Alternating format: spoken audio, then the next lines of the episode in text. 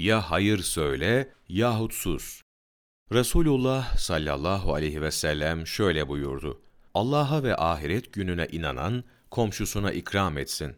Misafirine ikram etsin. Ya hayır söylesin yahut sussun.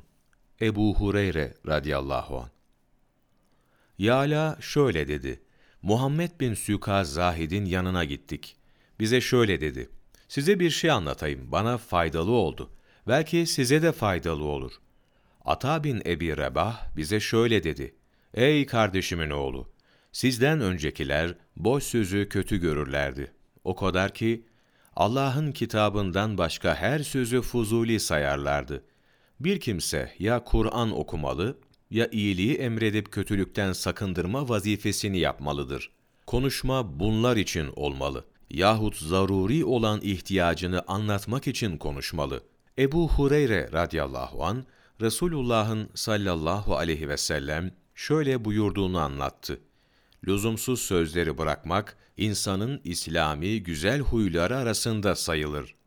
Lokman Hekim'e sordular. Seni bu gördüğümüz makama ne ulaştırdı? Şöyle anlattı. Doğru söz, emaneti yerine teslim etmek, bana faydası olmayan sözü bırakmak. Hazreti İsa aleyhisselamın şöyle dediği anlatılır. Allah'ın zikri dışındaki her söz hiçtir. Hangi sükut fikir değilse gaflettir. Hangi bakışta ibret yoksa boştur. Sözü Allah'ın zikri, sükutu tefekkür, bakışı ibret olanlara ne mutlu. Evzai'nin şöyle dediği anlatılır. Mümin az söz eder, çok iş yapar.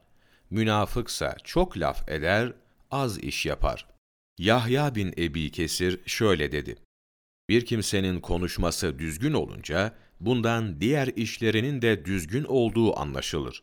Bir kimsenin konuşması bozuk olunca, diğer davranışlarının da bozukluğu anlaşılır. Ebu Leys Semerkandi, Tembihül Gafilin, sayfa 240-243, 4 Temmuz Mevlana takvimi